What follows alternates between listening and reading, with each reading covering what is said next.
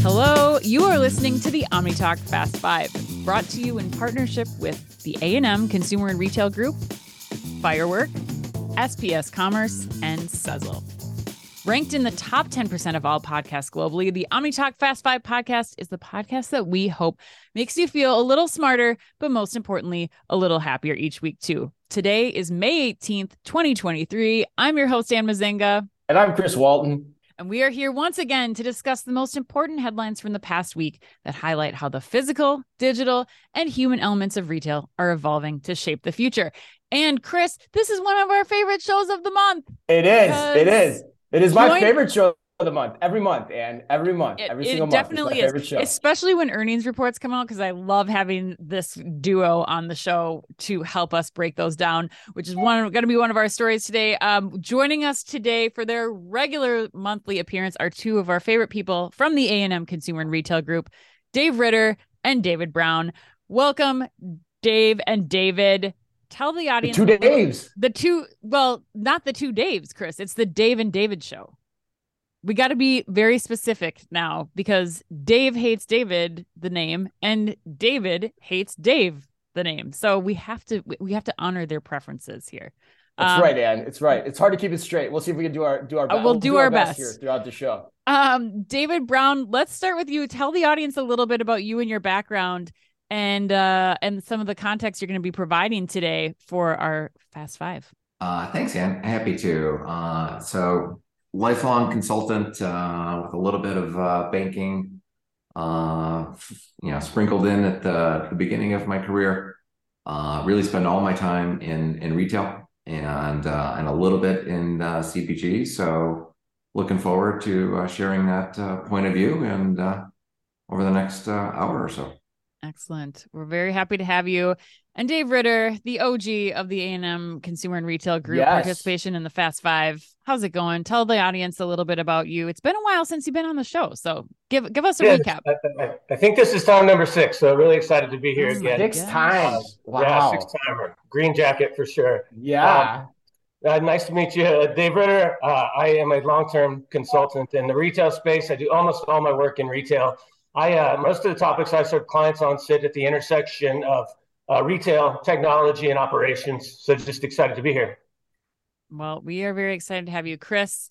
How are you holding up? We uh we were in Bar we were live from Barcelona last week. Now we're back in Minneapolis, living the dream. Um, I'm, str- I'm struggling, man. I'm not gonna lie. This is uh for those watching the video, you'll see that I'm in uh in not quarantine per se, but I'm in my attic in my house, you know, recording this because uh hey, a podcast is easy to do remotely and there's no sense in getting you sick. So, uh, but we shoulder on. Appreciate that. I'm Thank glad you. we have, I'm glad we have these two, Dave and David, to help shoulder the load here because I'm going to need it today for sure. But uh, let's get to it, Anne. You ready? All right, let's do it.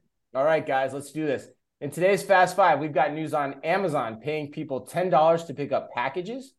Google is starting to test generative AI for search, in game shopping via something called Amazon Anywhere, a new startup called Telly that plans to give away 500,000 free 4K TVs this year. Ayo. Oh, yeah. But we begin today with the earnings roundup. And all right, that is correct, Chris. The big guys, Walmart, Target, and Home Depot, all reported earnings this week. Here are some of the highlights. So, according to Retail Dive, on Tuesday, the Home Depot reported first quarter net sales fell 4.2% from a year ago, while comp sales also fell 4.5%.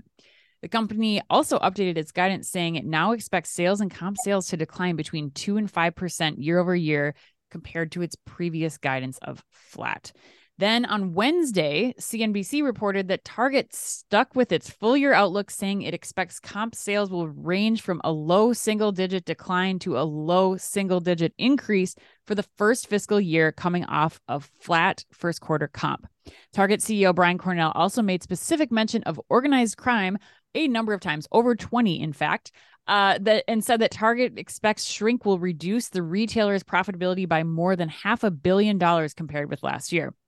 And finally, this morning, Walmart raised its guidance for the year, reporting uh, after reporting U.S. same-store sales were up 7.4 percent, way ahead of analyst estimates of 5.5 percent, with digital sales coming in at a whopping 26%. Now take a moment to digest all of that information. Good job, Anne. That was a tough It was one. a lot. so David Brown, we're going to go to you first. What what do you make of these three major retailers earning reports right now? What what lessons should we be taking away? Yeah, I, I think what you're saying, Ian, is um, I'm not surprised by any of it. It's No, you know okay. value value makes a lot of sense right now, right? Mhm. So, Mhm. And if you just look at you know some of the retail reports that have come out in the last week, and it basically shows that spending is down in most most categories, but up in grocery and up in consumables. Yep. And you know, if I marry that with just some of the conversations that we've been having in the industry, almost everybody is seeing kind of down traffic. I don't know if it's a combination of uh, tax season or you know, finally the catch up of inflation, or uh, you know, maybe people are spooked that uh, our government won't get its act together and and, and solve the, uh, the the debt ceiling.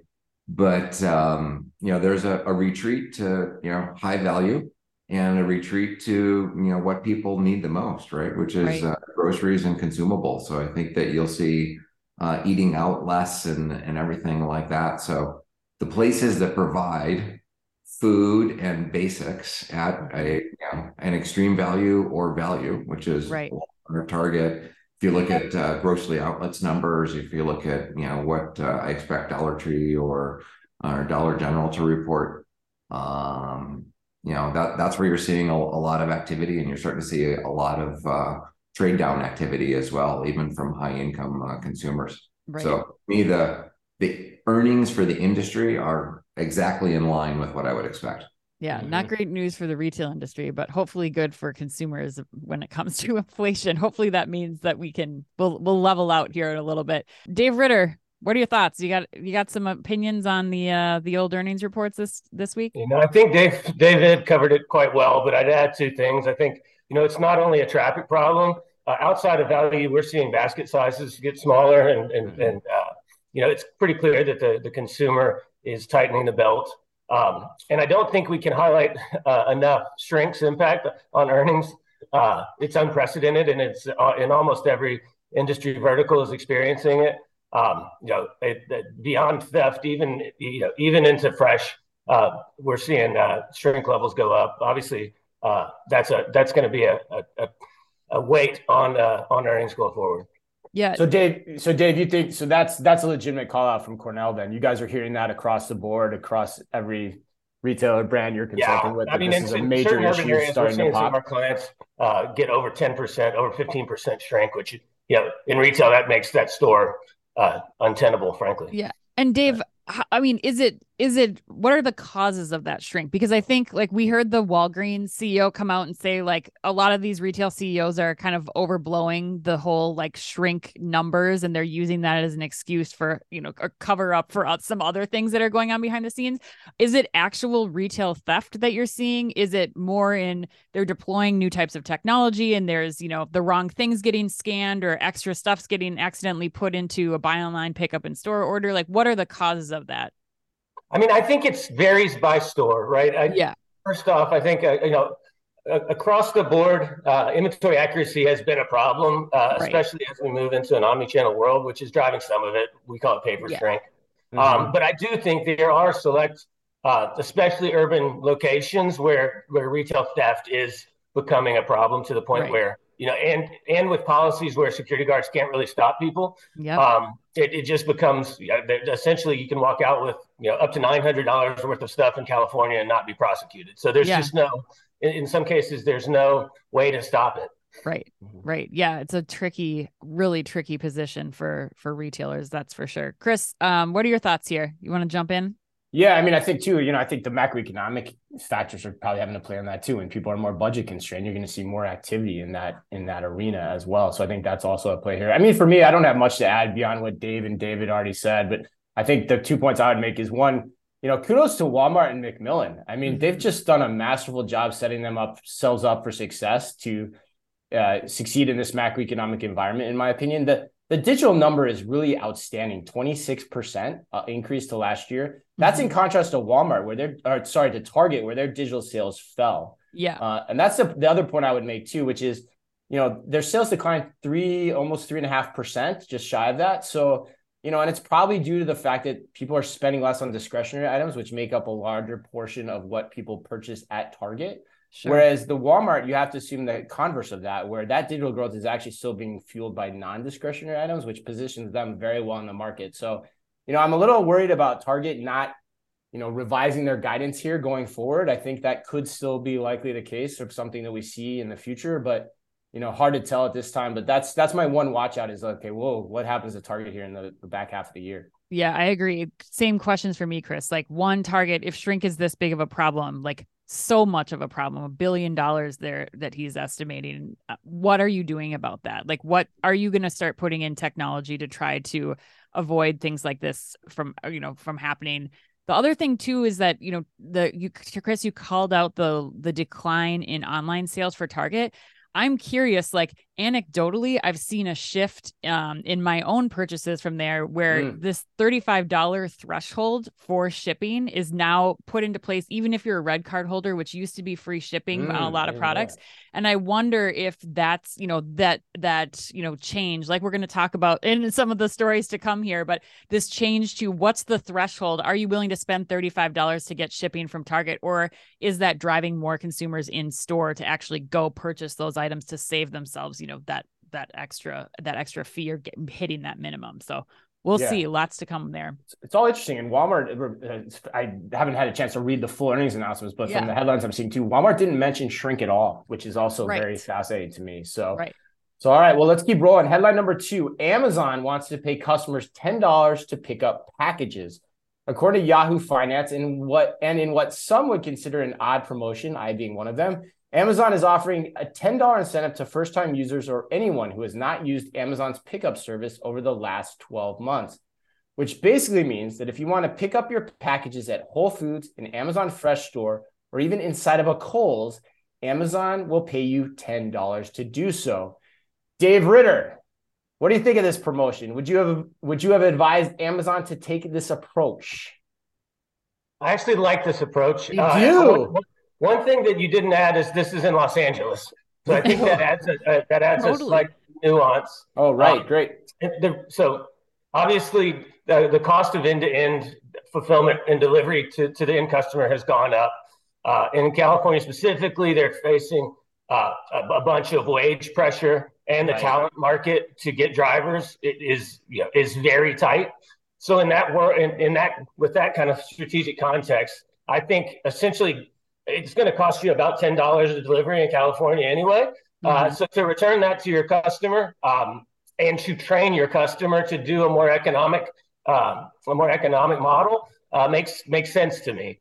Uh, there was a second part of the article that I don't like, which okay. was uh, Amazon is going to charge a one dollar fee for returns uh, to UPS stores um, as opposed to Amazon stores. but there's a nuance there that is around if it's closer to the delivery point I right. think that policy is very confusing and, and not very customer centric. And to be honest, it, usually a carrot works better than a stick with a customer. So, you know, I understand that returns are a big problem, but but the fee rather than um, you know rather than the carrot makes uh, it. I don't know that that's a very smart customer centric move. Right, You're it's just trying everything. Yeah, it's kind of confusing. Yeah, you can get paid to go pick something up, but if you want to go to a place to return it on behalf of Amazon, then you gotta you you gotta you got to pay the fee yourself. Yeah, that is kind of odd. Uh, David, Dave, David Brown, what are your thoughts here? I, I love it as well. And I you think, do. Wow. I think there's another angle that uh, that we're missing, and it ties back to the the shrink conversation. Okay. Uh, I mean, if you if you actually go pick up a, a, package yourself, right, it eliminates the whole concept of porch pirates. Right. And uh, you know, so it's just uh, yet another way to eliminate shrink by not you know, having to you know have a UPS driver or whoever, an Amazon Prime driver, drop it off, somebody steal it, and uh, and then go through that whole process, uh, which not only you know affects shrink, affects customer service, you know, all of those type of things. So if you get it yourself, you, you've taken responsibility for it. So, so you're in the you're in the yay camp on this as well. And a, what are you thinking? David's point is great. I mean, I think that was something that mm-hmm. if you read into, you know, what Cornell was saying in the previous story, like that, you know, the whole like I didn't receive it and oh yeah, I got it 2 days later, but now I have two items shipped me. I mean, that is a problem that is contributing to that billion dollars in shrink. So I didn't even think about that, but I love that idea of the traceability then uh, that Amazon will now have of these packages.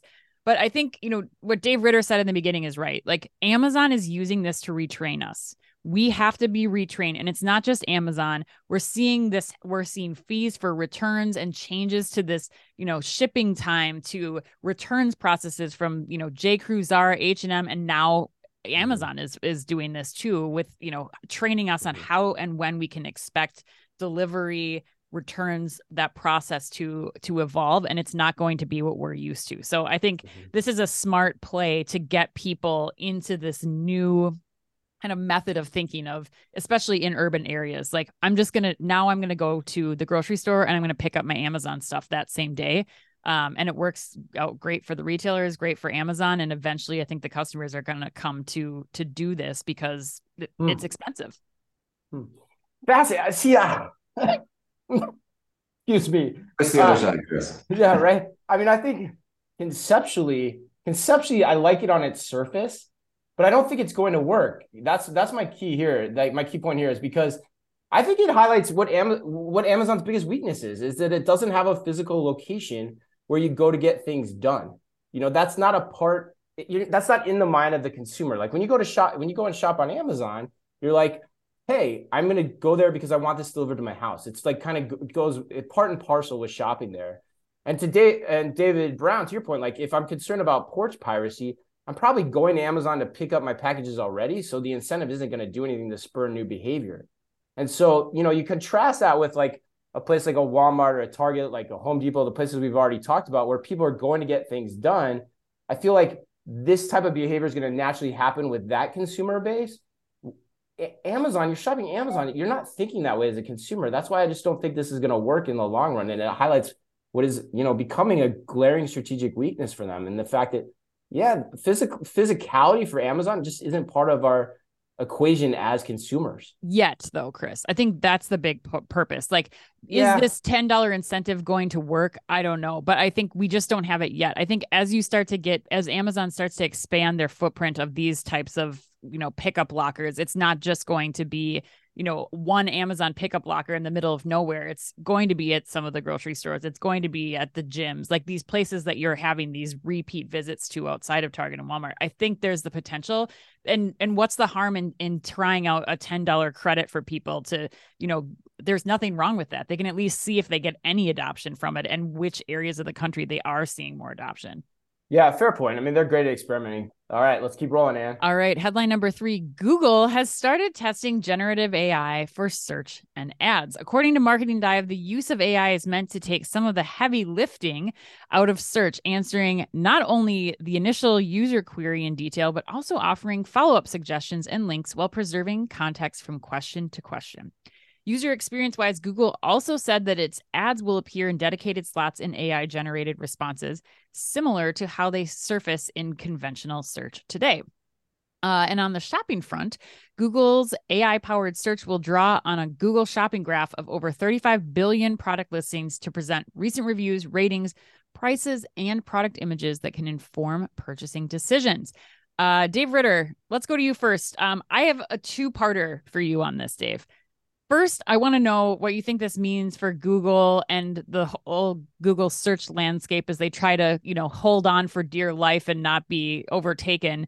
And second, what are what are you advising clients to do that you're working with in regards to AI more generally? Like how are you telling retailers and brands that you work with to approach using AI in operations? So your first question, uh, I think this is a great move by Google. I think it's a natural evolution Mm-hmm. Um, yeah, I don't know about you, but when I search, I often have to search two, three, four times to get the comprehensive answer to the, the question that I was trying to get the answer to. Mm-hmm. This feels like that will streamline the user experience and get you a more comprehensive, correct, kind of full answer uh, right. faster, right? Um, in terms of our clients, you know, when ChatGPT came out, I can't tell you how many of our clients, uh, you know, board members, C-suite reached out and was like, "What is Phones this? were How's ringing. doing it?" Um, it was it was it was actually you know there's a few few times in my career that that an event has really triggered outreach at that level. Really? Um, so you know it is a hot topic for for our clients. Um, and you know they've started to dip a toe in the water in terms of using it, but it's mostly in places like you know corporate communications. If you're going to issue a statement, have Chat GPT write it the first draft for you. Mhm. Uh, pretty simple things like that. I think what we're telling our clients is that a more comprehensive view uh, makes sense because I mean, effectively, this is uh, you know this this should be thought of as a form of automation and can be and it has uh, pretty wide ranging uses from whether it's you know in due diligence, getting collecting benchmarks, all the way to HR and writing job descriptions, like that Sure. across the gamut of of retail, uh, specifically retail support. Uh, there's a lot of opportunities here, and and frankly, you know, if you take a piecemeal approach, I don't think you ever get great execution. So we're, we're encouraging people to think about it in a programmatic fashion.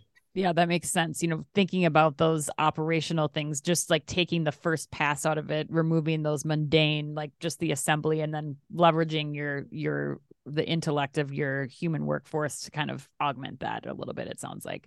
Exactly. Yeah. Uh, David Brown, what are your thoughts here? Yeah, no, I I think it's a great move by uh, Google as well, right? I mean, to me, I, I think the race on the AI front and, and search is is really what personalization was meant to be, Mhm. and and, and a lot of the retailers couldn't figure out. Uh, I think it's going to get figured out for them in some ways, right? So now, you know, I make a query, and if I can get a lot better answer to that query, that's effectively a form of, of personalization. Now, I, I think I think the retailers have to figure out how they provide the right input into the algorithms so Mhm. so that they bounce out on top, right? It's now it's what's the what's the next version of I'm going to pay for this keyword or Totally. uh, uh, you know search engine optimization. How do you actually beat the AI algorithm to get your product, your company, your answer into you know Google's answer or Bing's answer or, or whoever it's going to be right. right? Uh, or you know, ChatGPT or, or or or whatever.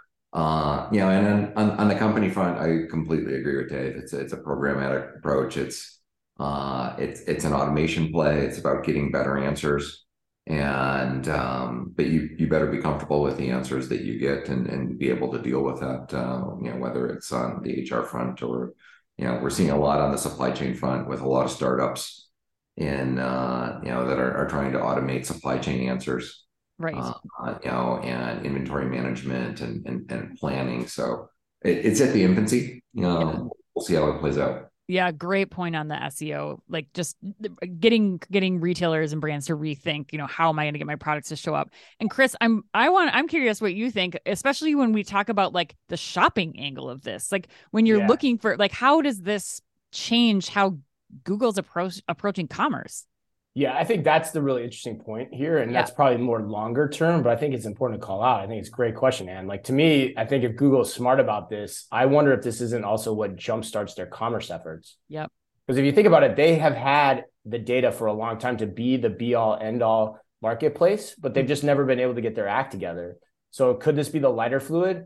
Possibly. If I'm a betting man, I would still say no. Mhm. But it's a really interesting question to think about in the long term because you have the intersection of three things happening here, right? You have our nature to search as consumers, Yep. intersecting with AI, and then intersecting with a commerce platform or a new version of that, something that we don't really know what that is yet. Mhm. That is going to happen, and that'll be the next big transition in commerce, similar to e-commerce, the mobile phone. At least that's what I'm betting on now 100%. happening. And the race is on, and Google stands to have as good a chance of anyone as winning that. You know, I start to think about what does this mean for Amazon? That's what I started reading in this story Mhm. for the strength of their commerce platform long term. Now they've got a lot of, you know, bullets in the chamber that you know they can defend themselves against that, and they're thinking about this. They released this same week too, right? And they they they said they're putting this into their search as Yep. well. So so they're likely thinking about that as well. But you know what that commerce platform of the future looks like that's driven by, by AI is the really interesting question to me here. Yeah, I mean, I think that's a such an important call Chris. And what we really need to think about is that this is an entirely new way of shopping for the consumer. This is a new channel. This is not just, Mhm. you know, I'm I'm searching in a different way and I'm going to have a back and forth like this is taking voice that we talked about years ago when the like Google and Alexa devices came out and it was like yeah, it's great to be able to say, like, mm, I need to make something for dinner tonight. What should I make? Like, this is now serving that up in an entirely different way. It's going to be a back and forth that we as consumers haven't had before. It's like what Dave Ritter said you have to type in three times to get the answer that you want. And I think that's what I'm going to be. I, I agree with you on the commerce. I think the Google commerce front, I think this is a huge opportunity for Google 35 billion products that they have in their product universe to serve up to me through this exchange, this new way of shopping. But I think it all comes down to what are the search results like? which what David Brown was saying. How how good are my keywords to serve up the right products? Because if it's just like, you know, the Google shopping search now where I just get inundated with whoever paid the most for the research uh, or for the return results, not what I'm actually looking for as a consumer, it's not going to work. They have to really get in there and make sure that the the key words that they're pulling from the conversation with me are serving me up a product that's going to save me time otherwise this doesn't work yeah, it's a good point, Anne. Yeah, when you, when I step back and think about everything you just said and everything that Dave, the two Dave, Dave and David just said is like, I, you know, I'd be using AI to clean up my data 1st mm-hmm. and foremost as a retailer. That'd be where I would be starting. Dave, one question for you because you mentioned it because it really stuck with me. You said, you know, you've been a consultant for a lot of years now. You know, I won't, I won't date you, but it's, it's, a, you know, it's a good, a good amount of time.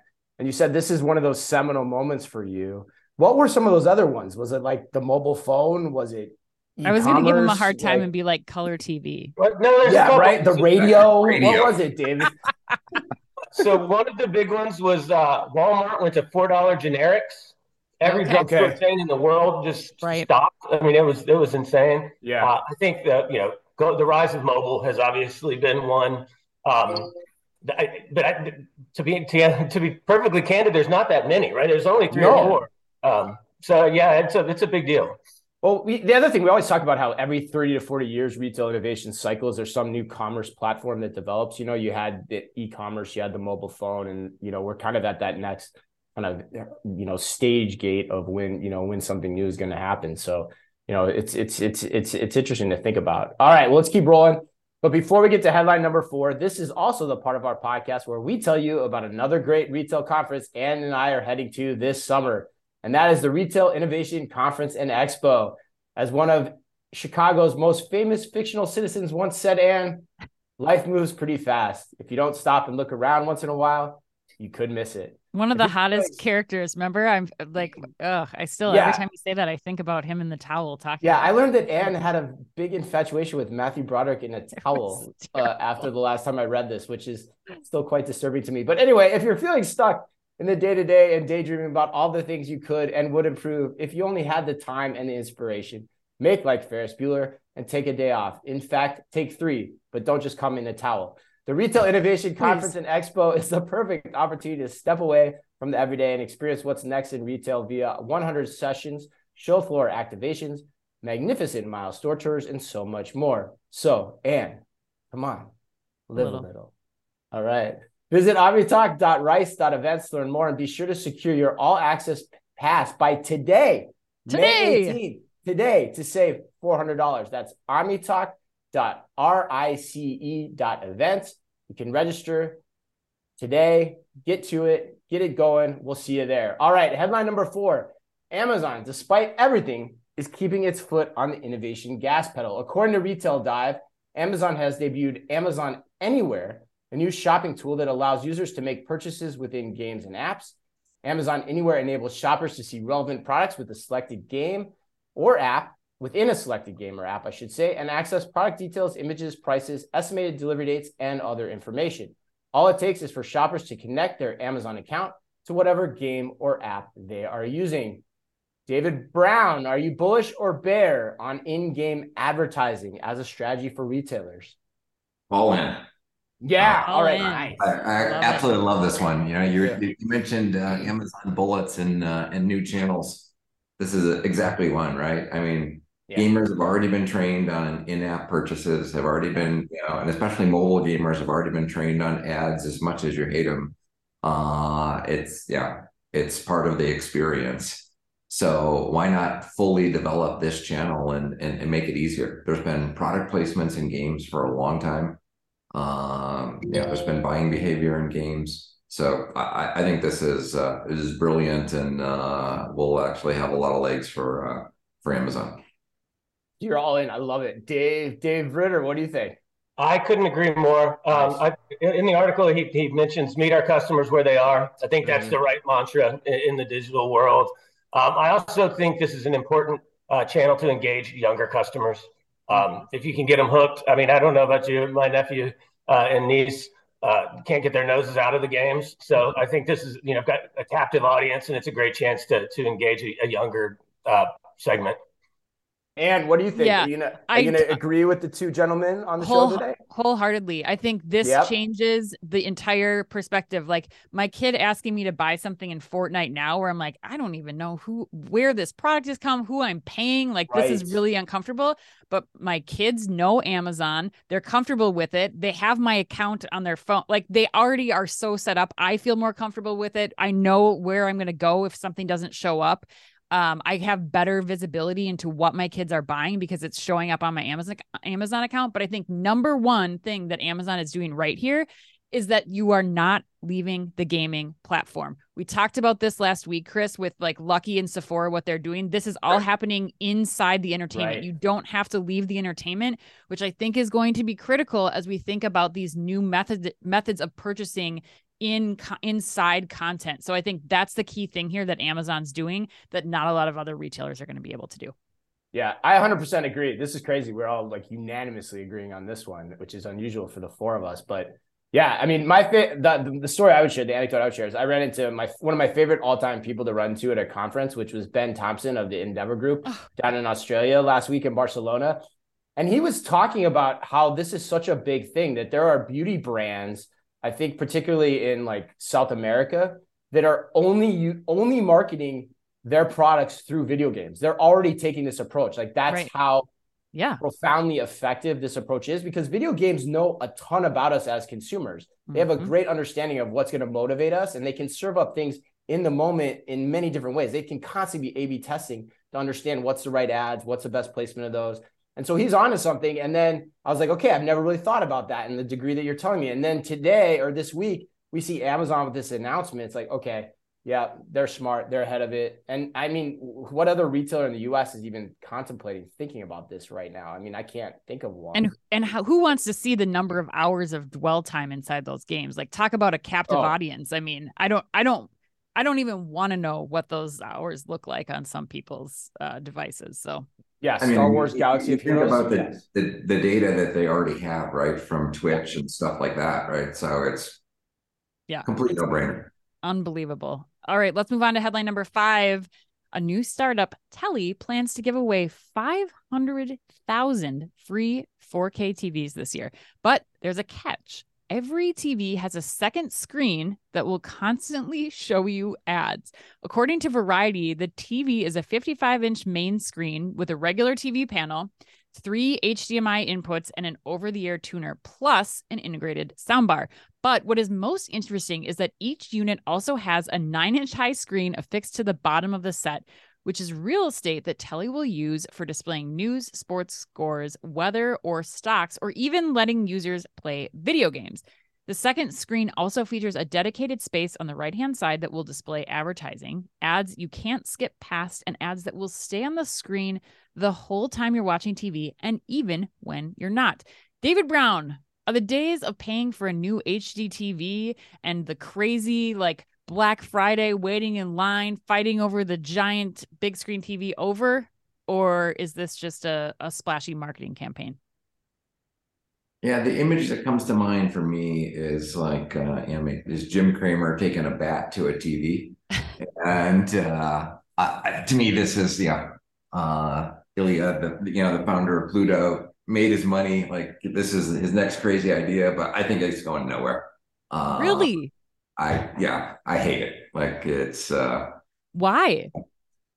Well, I think if you can you look at like TV advertising and, and what TV has become, right? It's become sure. kind of so niche.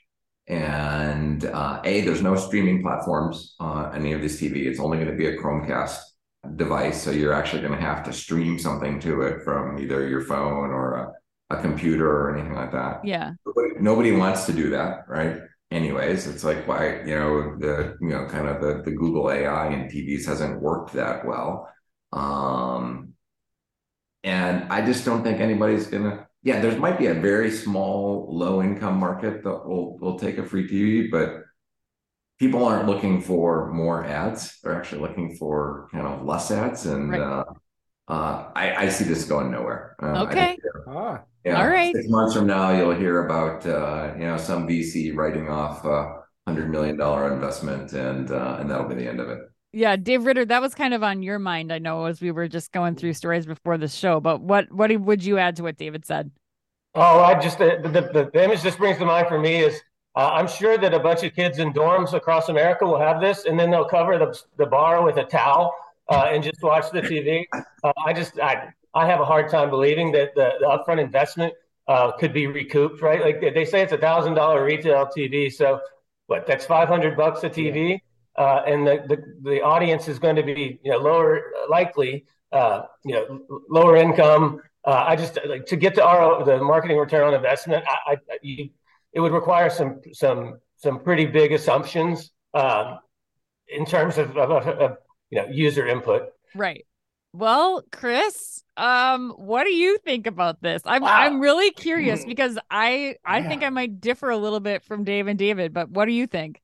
Yeah, I know. I, I I was thinking differently than them, but now they they're so resolutely against it that I'm kind of starting to switch switch my thinking here. But uh, you know, did any of you? My question: Did any of any of you guys actually try signing up for the TV? I signed up Yes, for it yesterday. I did too. Yeah. yeah. And they the crazy thing about it is I did feel like out like a Nielsen demographic spreadsheet on myself, you know, like the amount of data I had to give them to get this TV is probably pretty valuable. And they Yeah. know that all in advance in terms of who they're giving the TVs to, too. So I don't know. I guess it just comes down to like for me, what is the value of me as a consumer? I have to think it's more than five hundred dollars, right? Yeah. That they can they can now be certain that they're putting the ads in front of me in a way that gets around the issue of people not watching actual TV anymore. And so this circumvents that. So there's a part of this that I really like. Uh, it was, you know, difficult to sign up for, but you know, if if I'm getting a free 55 inch TV, that's a pretty compelling thing that I think people will sign up for. So I, I think it's a it's gimmicky as hell, but yeah, it might just work. I don't know. I, I'm I'm not as I'm not as you know against Down it on it? Yeah.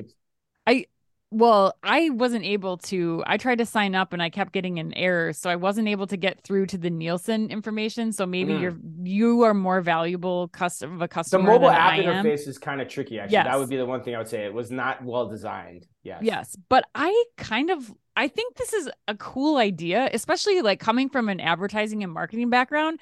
This would be a really fun project to work on because it is a challenge. Like how are you going to get people not to put a towel on the the ad part of it like Dave Ritter is talking about in the dorms, you know? I think that there's the opportunity here. Like one of the things that I think is really cool that they don't highlight and we have no idea at this point like how how far they can take it, but they're talking about video gaming happening on the second screen while you're watching TV, which I think is relevant for a lot of audiences, like being able to watch a show and play a video game at the same time. Sports betting being an option here, like I think the idea of like watching a football Right. game and then being able to like have QR codes or like things scrolling against the bottom to like show you where your bets are and especially as you know the the gambling across state lines and all of that starts to get the DraftKings people start to like make their empire further go further like I think this could be kind of cool. Um and I I think we'll either way we'll get a lot of information from this. I do think even those those you know lower income customers even the kids in the dorms like there's data that can be collected about their habits that I think will at least return the $500 or $1000 investment for that data. I think there's a lot of companies paying a lot more for it, but anybody need the last word here? You- Final Yeah. I love this, the second screen idea in, in terms of uh, the sports betting and, and the gaming and everything like that. I just don't think an ad supported model Yeah. works. Sure. And the That's second screen is your phone, right? Like I, that's that's where I Right. kind of Now there's three needs a second screens, screen. Dave. Three screens. I But mean- Five. How why not have more? How many can you have? My favorite is Anne said we're gonna play a video game while watching TV. That just shows you, and she's excited about it. That just shows you the state of our society right Yes. now. You know, well, like, ex- I mean, yeah, I don't know. What can I built say? in multitasking. And Yeah. we're going to be ordering things from Amazon like at the same time. It's like the perfect world. You can Right. never have Oh a my down moment. I mean, All right, let's- TVs, TVs have gotten so cheap. Why wouldn't you just rather have a 65 or 75 inch Yeah. TV instead of, uh, you know, a Yeah. 55 with something that's showing you something you don't want? Right. because it's free. It's free. Yeah, nothing better than free. All right, let's close this up here. We'll get to the lightning round. Dave Ritter, the first question is for you. Etsy launched a wedding registry recently and hopes to pick up share from the Sunset Bed Bath and Beyond registry. Dave, what registry item caused the most disagreement between you and your spouse? So I like to cook, and my wife does not like to cook. So I added a kind of a fancy German knife set that was uh, over a thousand dollars, and uh, Who stuff? Uh, yeah, I, I think that I, I forget exactly what brand it was, but uh, uh, but my wife was not excited about that. Her her take was you only get to put a few pretty expensive things on there, and Sure. like I get no I get no utility out of that. So let's pick something we both like. Uh, anyway, I kind of strong armed her on that one, and, and she finally caved, and we put it on and got it. So they're nice knives. That, You that got your implies she doesn't like food. Yeah. It's a, this is a required kitchen tool. Absolutely need to have it. All right, Chris. All right, you- next up. one. David Brown Heinz launched Remix, which is like a Coke freestyle, but for sauces. So, given that description, what sauce combo would you most like to make? Uh, anything hot. It's got to be hot, hot, hot. So Okay. you know, uh, let me find the jalapeno dial and uh, and dial that up. But but here's what I think is even more interesting about this. I'm waiting now for like Breville or whoever that's going to come out with the home version. Like, Oh my a, a salad dressing making station. You could have some olive oil, a bunch of vinegars. So like, I hope this spurs some kind of home innovation for me because I would love uh, a sauce maker at home. Oh my gosh, I love that idea. This is like future the future stuff, David. I love it. I love where your head is going. Very going. Jetson esque, yeah. Yes. Um, all right, David, back to you. Beyonce and Taylor Swift are going head to head this summer to have the highest grossing concert tour by an artist ever, hitting an estimated $1 billion in tour revenue. Which artist would you buy a ticket to in order to help them achieve this goal? Well, I already contributed twenty five hundred dollars to the Taylor Swift fund, so Oh uh, my Whoa. gosh. So, yeah, I had to uh, I, I had to cancel our spring break and uh, make it up to my wife and daughter. So uh, they went to see Taylor Swift in Dallas. Oh my gosh. Unbelievable. She's she's that powerful. She's that popular. We saw her at Vegas. The place was off the hook, wasn't it, Yeah. Anne? It was nuts. Unbelievable. All right, last one. Lego is releasing a 3,981 piece Batcave set. Dave Ritter, if you could have any of Batman's toys, any one of Batman's toys, which toy would it be? Oh, this is a no brainer. The Really? Batmobile. The The Oh, yeah. Batmobile? The Batmobile. Batmobile is the, is the only move, in my opinion. Mhm. Really? The- okay, interesting. Interesting. I'm sure. Right uh, answer. Really? That's the right answer? Yes. Okay. All right. yes, 100%. What would you want, Chris? The suit? You want the bat Yeah, suit? the suit for sure. For sure, the suit. Yeah, for sure. The cowl, the cape. Yeah, of course. If if I have the bat light, can I actually call Batman? Yeah, cool. That'd be cool Yes, too. The bat light. could. Yeah, that you could. And then I would come running, David Brown. I would come running. Oh in the suit, and Dave In would drive suit. up in the car. Yeah. And Dave would and I are going to be car. rolling like we're on our way to Vegas in the Batmobile, so we'll see y'all later. The grappling hook. I, it's so hard to pick. It's like picking between my children. All right, that wraps us up today. Happy birthday to George Strait, Brooks Robinson, and to the bedrock of great comedy writing, Tina Fey. And remember, if you can only read or listen to one retail blog in the business, make it OmniTalk, the only retail media outlet run by two former executives from a current top 10 US retailer. Our Fast Five podcast is the quickest, fastest rundown of all the week's top news. And our twice weekly newsletter tells you the top five things you need to know each day and also features special content exclusive to us. And we do it just for you. And we try really hard to make it all fit within the preview pane of your inbox. You can sign up today at www.omnitalk.blog. Thanks as always for listening in. Please remember to like and leave us a review wherever you happen to listen to your podcast or on YouTube. Dave Ritter, if people want to get in touch with the A&M Consumer and Retail Group, what's the best way for them to do that? There's three ways. The first is our website, which is www.alvarezandmarsal-crg.com.